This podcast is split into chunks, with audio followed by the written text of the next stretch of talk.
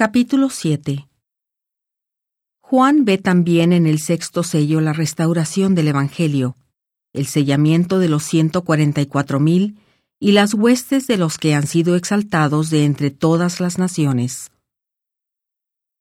Y después de estas cosas vi a cuatro ángeles que estaban de pie en los cuatro ángulos de la tierra, deteniendo los cuatro vientos de la tierra, para que no soplase viento alguno sobre la tierra, ni sobre el mar, ni sobre ningún árbol.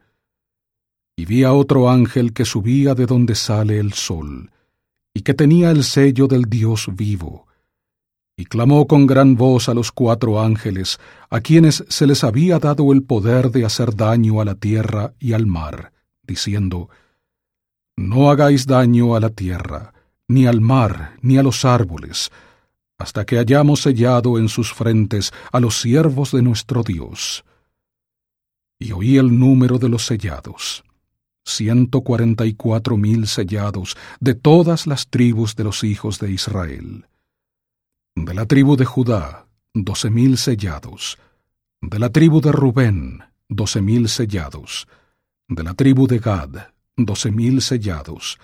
De la tribu de Aser, doce mil sellados de la tribu de Neftalí, doce mil sellados, de la tribu de Manasés, doce mil sellados, de la tribu de Simeón, doce mil sellados, de la tribu de Leví, doce mil sellados, de la tribu de Isaacar, doce mil sellados, de la tribu de Zabulón, doce mil sellados, de la tribu de José, doce mil sellados, de la tribu de Benjamín, doce mil sellados.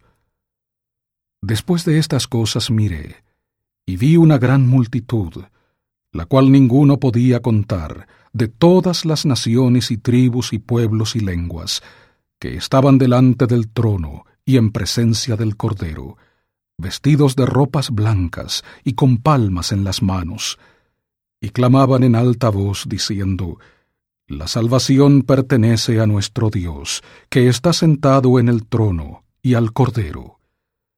Y todos los ángeles estaban de pie alrededor del trono, y de los ancianos y de los cuatro seres vivientes, y se postraron sobre sus rostros delante del trono, y adoraron a Dios, diciendo, Amén.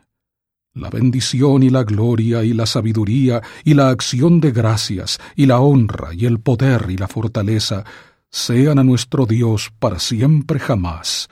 Amén. Y respondió uno de los ancianos diciéndome, Estos que están vestidos de ropas blancas, ¿quiénes son y de dónde han venido?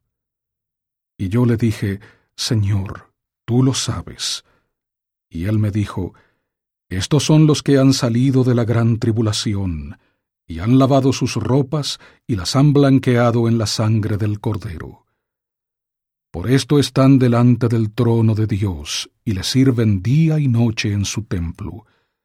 Y el que está sentado en el trono extenderá su pabellón sobre ellos.